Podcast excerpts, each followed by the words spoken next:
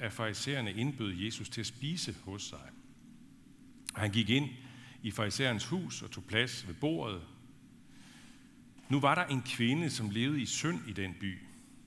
Da hun fik at vide, at hun sad til bords i farisæernes hus, gik hun derhen med en alabastkrukke fuld af olie, stillede sig grædende bag ved ham, bag ved hans fødder og begyndte at væde hans fødder med sine tårer og tørrede dem med sit hår, og hun kyssede hans fødder og salvede dem med olien. Da farisæeren, som havde indbudt ham, så det, tænkte han ved sig selv, hvis den mand var profet, ville han vide, hvad det er for en slags kvinde, der rører ved ham, at det er en, der lever i synd. Jesus sagde da til ham, Simon, jeg har noget vigtigt at sige dig. Han svarede, sig det, mester. En pengeudlåner havde to skyldnere. Den ene skyldte 500 denar, den anden 50. Da de ikke havde noget at betale med, eftergav han dem begge deres gæld. Hvem af dem vil så elske ham mest? Simon svarede, den han eftergav mest, ved at tro. Jesus sagde, det har du ret i. Og vendt mod kvinden, sagde han til Simon, ser du denne kvinde? Jeg kom ind i dit hus. Du gav mig ikke vand til mine fødder, men hun har vædet mine fødder med tårer og tørret dem med sit hår. Du gav mig ikke noget kys, men hun er blevet ved med at kysse mine fødder, siden jeg kom herind. Du salvede ikke mit hoved med salve, men hun har salvet mine fødder med olie. Derfor siger jeg dig, hendes mange sønder er tilgivet, siden hun har elsket meget. Den, der kun får lidt tilgivet, elsker kun lidt. Og han sagde til hende, dine sønder er tilgivet. De andre ved bordet begyndte at tænke ved sig selv, hvem er han, som ind og tilgiver sønder? Men han sagde til kvinden, din tro har frelst dig. Gå bort med fred. Det er en enestående beretning, øh, Lukas giver os her, og der er forskere, der mener, at han faktisk, øh, den beretning har eksisteret før ham. Det er ikke ham, der har skrevet den, men den har været der før. Det har noget at gøre med formen. Det skal jeg ikke komme, gå i detaljer med. Øh, men, men han har simpelthen overtaget en beretning, som allerede har eksisteret. Øh, og øh, man forstår godt, at hvis det er tilfældet, at han så har taget den med, den er på flere måder grænseoverskridende. Udover at den er meget smuk, er den simpelthen også grænseoverskridende. Og det vil jeg gerne prøve at give jer lidt indblik i, ved simpelthen øh, i dag at, at gå lidt nørdet ind i det, og, og grave os lidt ind i teksten, og forhåbentlig kunne give en fornemmelse af, hvor stærk og radikal den tekst er. Hvor stærk og radikal og grænseoverskridende den hændelse er omkring Jesus. Og jeg holder mig meget til en amerikansk forsker, som døde for nogle år siden, som hedder Kenneth Bailey, som nogle af jer måske har hørt om. Der findes nogle oversættelser af hans bøger til dansk også. Han har også været her og holdt foredrag, jeg har hørt ham et par gange. Øh, han underviste, han boede i mange år i Mellemøsten og kunne flydende arabisk og underviste meget dernede. Og derfor er hans tilgang til det bibelske stof utrolig interessant, fordi det er meget øh, lokal. Altså han har et, et særligt vindue ind til, til, til det bibelske stof, som er meget lokal øh, fokuseret. Så, så han, han åbner ofte vinduer i teksterne, som vi ellers ikke får åbnet. Nu vel, historien er den her, altså at Jesus han er øh, inviteret indenfor hos en, hos en farisæer. Jesus er jo selv sådan set lige begyndt sin karriere som rabiner, som mester bliver han kaldt, altså det, det, det øh, hebraiske ord for det, eller aramæiske ord, det er rabiner. Øh, og øh, han har slået meget hurtigt igennem, det, det får vi meget klart et indtryk af. Og øh, der er ikke bare gået rygter om, at han er en helt speciel rabiner, men der er også gået rygter om, at, at han er profet. Det kan vi jo høre af det, som Jesus, eller Simon tænker, hvis den mand var profet, ville han. Altså rygtet er gået, ikke? Jeg, Simon har også hørt, at han går for at være profet, nå da, så kunne han også godt lide, ikke? Nu vel, Jesus, et interessant tema, og derfor meget oplagt at invitere hjem i øh, rabbinsk litteratur fra den tid, der kan man læse, at det at, blive, det at, at få en rabbiner på besøg, det blev anset for at være meget ærefuldt. I en af teksterne står der for eksempel det her udtryk om det, at det er som at mætte sig med det guddommelige nærværs glans, når man inviterer en rabbiner indenfor. Så der var noget på spil der, da Jesus bliver inviteret. Men allerede her kan vi jo godt regne ud, at der er noget, der er helt mærkeligt. Noget, der er helt galt. Fordi øh, længere, Øh, lidt længere øh, hen i beretningen, der bliver vi klar over, at Jesus ikke blev modtaget ærefuldt overhovedet. Tværtimod. Han blev ikke efter, han blev ikke inviteret eller taget imod øh, på den måde, som var ellers fuldstændig normal skik og brug, når man havde den slags anledninger. Hvad var normal skik og brug? Det var, at man for det første, når folk kom ind, ikke, så blev de modtaget med kys på kinden, øh, og så blev de placeret ved sådan en bred, uformet øh, divan. Den blev kaldt for en trikilnium. Tri, tri, tri, triklinum. Triklinum, det er bare lige for, at I skulle have det her fagord, ikke? Øh, og, øh, og så, når man så ligesom er placeret der, så, bliver man, så kommer der en ind med olie, øh, olivenolie og øh, noget vand, og så kunne man vaske sine fødder og lige få salvet hovedet lidt og ligesom være klar der. Og så var man klar til hvad? Jo, så var man klar til bordbønnen. Vi kender det jo lidt fra muslimske miljøer, hvis I har set film eller set, det selv, øh, set dem selv, hvor de vasker hænder og ansigt, inden de giver sig til at bede. Og sådan var det altså her i det jødiske miljø, og er det mange steder i stadigvæk i jødisk miljø. Man skulle vaskes og gøres ren, inden man kom klar til bordbønnen. Nu vel, så er man bedt bordbøn, så er man klar til at lægge sig til bords, så lægger man sig på divanen. Men øh, Jesus bliver ikke mødt med noget af det her. Han siger jo lidt senere der, ikke? jeg kom ind i dit hus. Du gav mig ikke vand til mine fødder, men hun har vædet mine fødder med sine tårer og tørret med sit hår. Du gav mig ikke noget kys, men hun blev ved med at kysse mine fødder, siden jeg kom derind. Du salvede ikke mit hoved med, med salve, men hun har salvet mine fødder med olie. Altså, Jesus har selv måttet finde ind, finde plads. Der står faktisk, at han tog plads ved bordet. Normalt bliver man anvist en plads i en vis rangorden. Han tog plads ved bordet, står der. Overspringningen, overspringningen af den her normale modtagelsesskik har været ret dramatisk faktisk, været meget markant. Alle har siddet og tænkt, hvad er det her for noget? Alle har oplevet det som en bevidst nedgørelse, eller i hvert fald som en eller anden form for test. Og alt tyder på, alt tyder på, at kvinden har været med fra start. Hvorfor græd hun? Vi tænker måske uvilkårligt, at hun græd vel, fordi hun, hun var fuld af ja, et eller andet anger over sine sønner eller sådan noget der. Det er meget mere sandsynligt, at hun græd af en anden grund, nemlig at hun simpelthen var der og ser denne nedgørelse af Jesus. Jesus, som hun med al tydelighed har sat overmåde stor pris på. Alt tyder på, at hun har været i nærheden af ham før, måske ligefrem været øh, til bords med ham før. Hvem ved, hun har i hvert fald hørt meget om ham, og givetvis også været i nærheden af ham, oplevet og set ham møde mennesker, møde det, som man med et samlet udtryk kaldt for tollere og syndere, møde dem, som han gjorde det, og som ingen andre gjorde det. Ingen fra især, som ellers var virkelig fromme og gode også.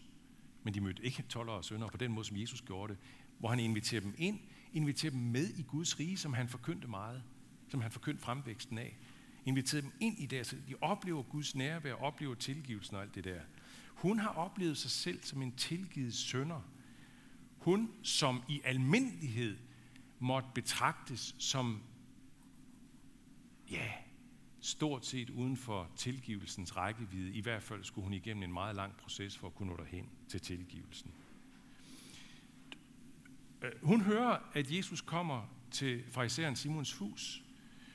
Hun tager sin alabastkrukke med med olivenolie.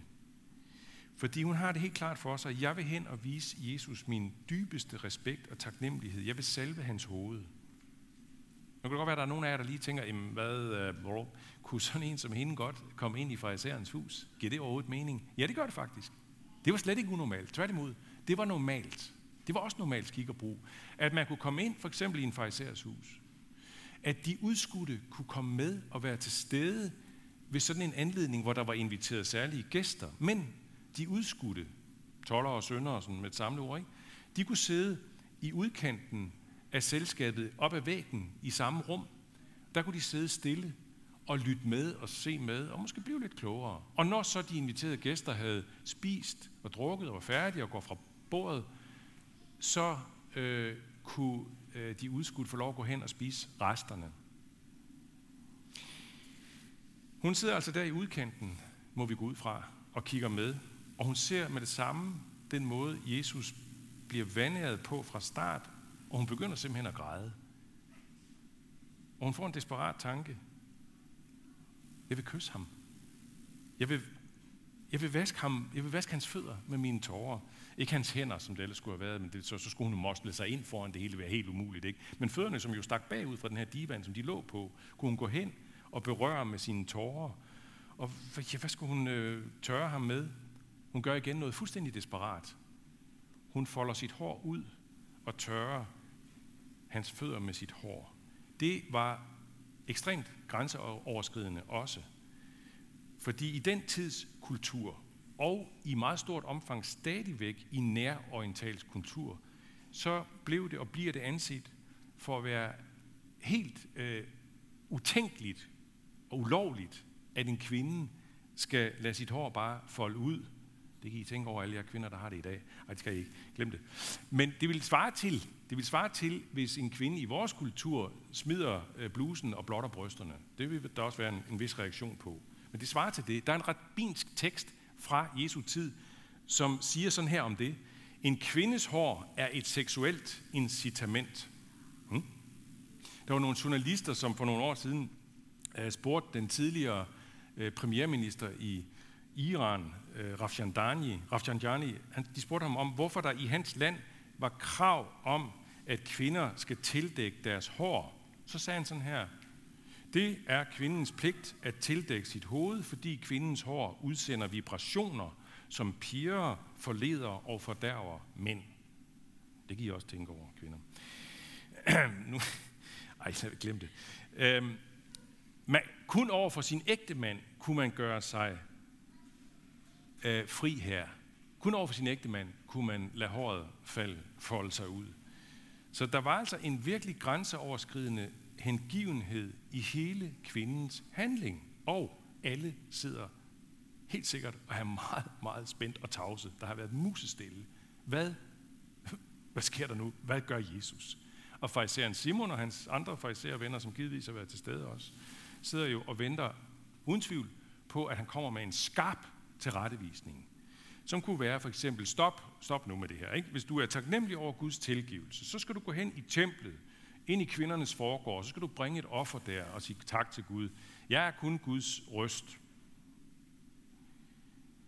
Jamen det siger Jesus ikke. Så nu kommer det virkelig grænseoverskridende. Han har jo selvfølgelig, ligesom alle andre i, i rummet, så har han fornemmet meget tydeligt, hvad Simon og nogle af de andre har tænkt. Øh, så han tager ordet, og så fortæller han en lille lignelse.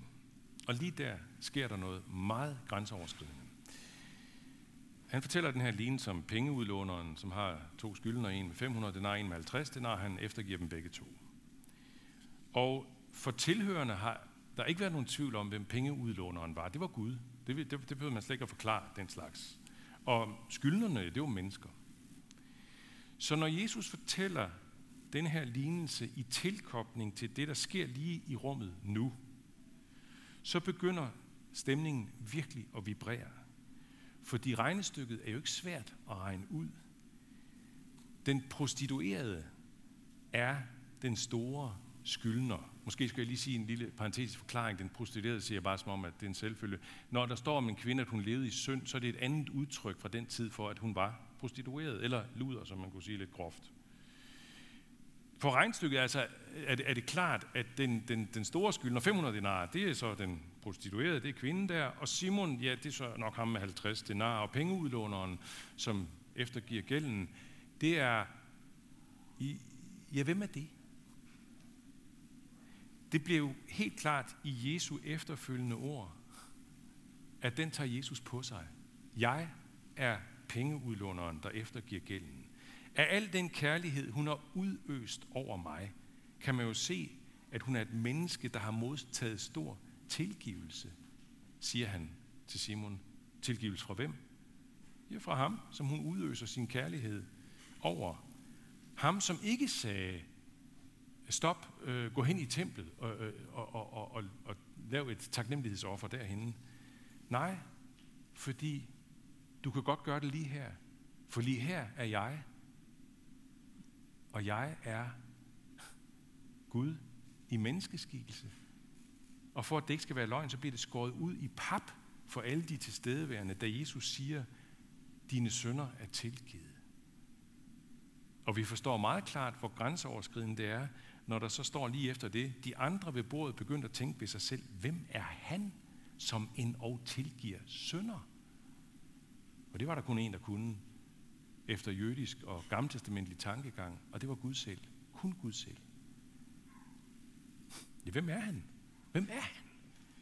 Han er livgiveren, den store livgiver, som kan gøre det mest utilgivelige tilgivet. Han er Gud i menneskeskikkelse. Gud, som gav os livet, og som kan og vil give os det igen, når vi oplever, at, at vores liv føles fuldstændig tabt med den gæld, der nogle gange kan øh, bryde igennem sindet. Den, den gæld, vi kan opleve, den, den, det enorme underskud på vores konto, som vi nogle gange kan opleve, at vi har underskud i forhold til alt og alle. Kærlighedsunderskud. Hvem er du? Er du en af dem, der bærer på noget helt utilgiveligt? Har en, en, en gæld, du ikke kan betale af? Jeg vil gerne sige til dig, han er her lige nu. Han er her lige nu. Han siger til dig lige nu, dine sønder er tilgivet.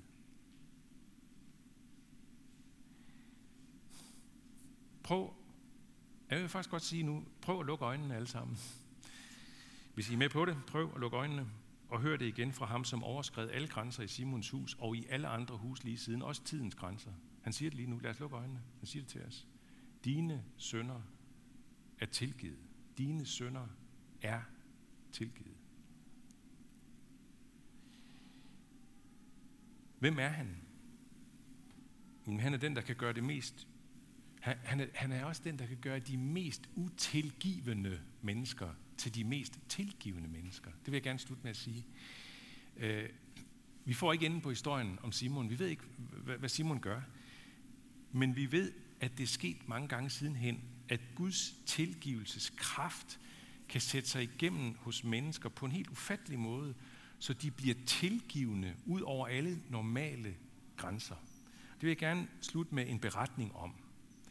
Nemlig en far øh, over i Amerika, øh, hvis datter blev dræbt af den værste seriemorder nogensinde i USA's historie. Det er muligt, at af jer har stødt på den her historie før. Man kan finde den inde på YouTube, og vi skal se et lille glimt fra den også på YouTube om et øjeblik. Gary Ridgway, som blev dømt i 2003 for 48 mor. Han påstod selv, at han havde gjort dobbelt så mange på unge kvinder. Og øh, der kan man altså på YouTube se en scene fra domfældelsen, hvor dommeren på et tidspunkt giver forældre til de her døtre lov til at stille sig op foran Gary Ridgway og, og sige noget til ham. Og der er en række, der siger noget, og, det er, og, og, og flere af dem udtrykker enorm vrede og had. Du, du vil ryge i helvede. Der hører du til, og så videre. Ikke? Og man forstår dem. Man forstår dem. Så rejser en far sig, og så siger han, meget øh, langsomt og, og med stor besvær, siger han, Mr. Ridgway, der er mennesker her, der hader dem. Jeg er ikke en af dem. Selvom du har gjort det svært at leve op til, hvad jeg tror, og det er, hvad Gud siger, vi skal gøre, og det er, at vi skal tilgive. Du er tilgivet, sir.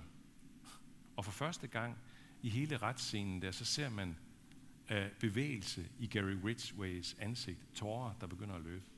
Meget mærkeligt. Skal vi lige prøve at se øh, uh, halvandet minut af det der? Him. He's an animal.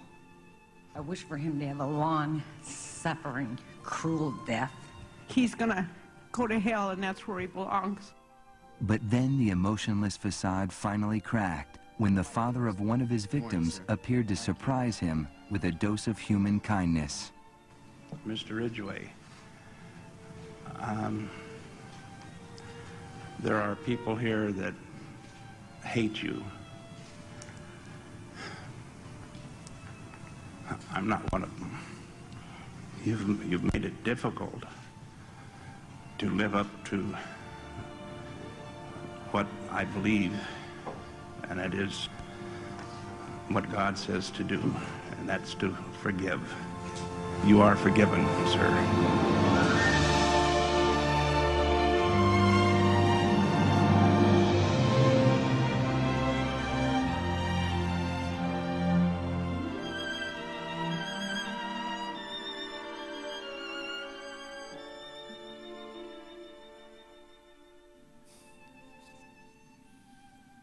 Synder sønder er tilgivet.